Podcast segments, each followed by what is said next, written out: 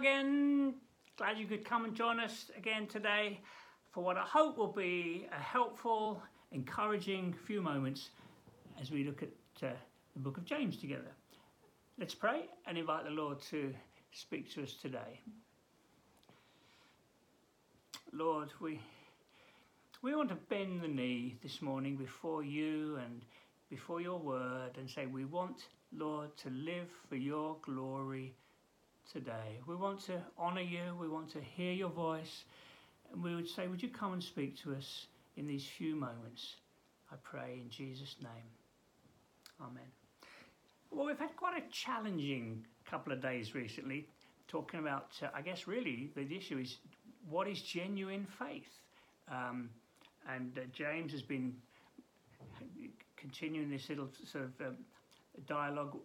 Uh, about the way we treat one another matters. The way we, the way that we, uh, we, we you know, we're not, we're not, to be discriminating.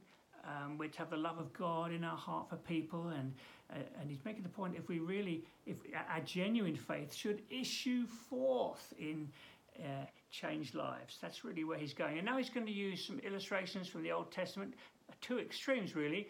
He's going to use the illustration of Abraham, giant of a figure um, biblically. And Rahab, a prostitute, other end of the scale. He's going to use these two illustrations.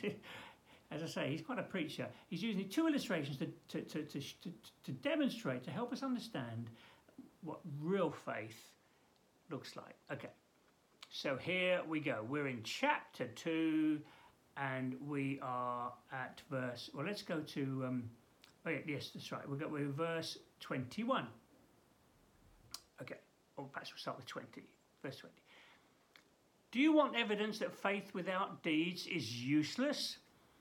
Was it not our father Abraham who considered righteous for what he did when he offered his son Isaac on the altar? You see, his faith and actions were working together, and his faith was made complete by what he did. So, what did he do? His faith caused him not to hold back anything from God. He put everything on the line. He entrusted everything. That there's faith in action. He's entrusting everything to God. And his faith was made complete by what he did.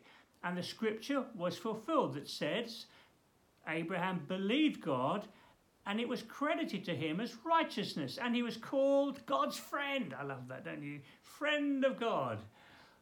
So am I, so are you. Isn't that beautiful? Friend of God. You see, a person is considered righteous by what they do and not by faith alone. What he did, offering Isaac, he put everything on the altar. He, he didn't hold anything back from God. That was an act of faith, entrusting to God. In the same way, we're now going to the to, to, to the second uh, example, Rahab. In the same way, was not even Rahab the prostitute considered righteous for what she did when she gave lodging to the spies and sent them off in a different direction. So, what she, she took the spies in, she hid them, uh, irrespective of the cost to her own life. So, what's going on there? Uh, with Abraham, held back nothing from God, all on the altar. Rahab didn't hold back from showing mercy and care to people in need, the spies. And so, similarly, her act of faith her, that, that, that showed itself in the way in, in serving others, wanting to help others, God loved that too. In the same way, she was considered righteous for what she did. She, gave, she put herself at risk for the sake of others. She gave big time for the sake of others. And it was counted as righteousness. Okay? Um, as the body without the spirit is dead, so faith without deeds is dead. You get the idea? Faith and deeds, they, they go together. Abraham, everything to God. That, that, that's the act of faith. Rahab, giving for the sake of others. This is faith in actions. A trust of God, something going on that is pleasing to God based on people's trust in Him.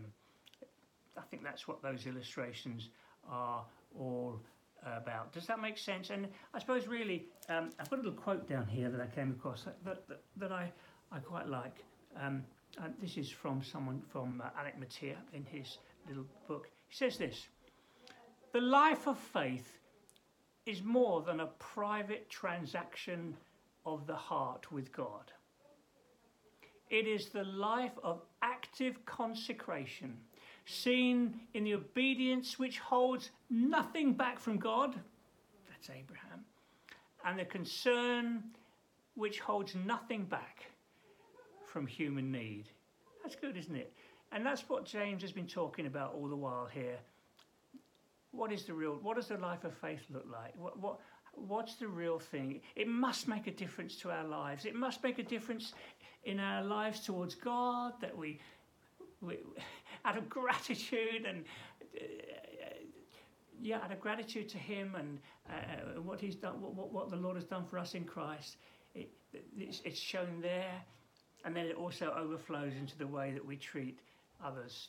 Do you get that? It's not a private affair. It must flow out. That's why it's important to to be part of a, a local church family where you can uh, live out your uh, walk with the Lord in a uh, in, in, in a context of community and, and, and, and serving others and so forth. This is this is the life of faith. It's not a private thing.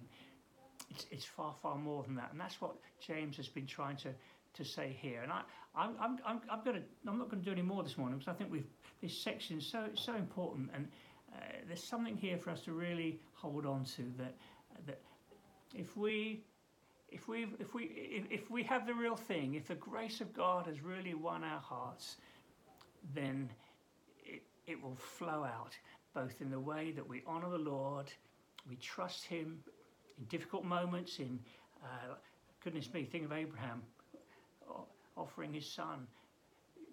It, it, it affects our, the way that we honour the Lord in everything and the way that we love and serve those around us. That's what James is trying to teach us through these verses. And Lord, I, I pray this, this book's often seen as controversial, but Lord, I, help us to see the beauty here that our faith, our, uh, this wonderful faith, faith that we have, this wonderful salvation that we've come into by faith, Lord, it, it, it, it, it issues forth in the way that we are towards you and the way that we are towards those around us. And I, I do pray that you'll help us to be pleasing to you, Lord. Help us to, uh, to love you more and live for your glory more day by day. Lord, we want to please you. We want to be salt and light wherever we go. So I pray, go with us today and help us, Lord. Come, Holy Spirit, I pray. Come and uh, be at work in our lives. Lord, thank you that uh, we're not left alone. The Comforter, God, your, your, your empowering presence is with us. Lord, we want to live for your glory today. Go with us, I pray, wherever we go. In Jesus' name.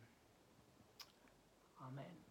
Well, for once we've finished a little bit earlier. There you are, a little bonus today. And tomorrow we move on to well-known passage about the taming of the tongue. So come back tomorrow and join us as we get into chapter 3. Have a great day.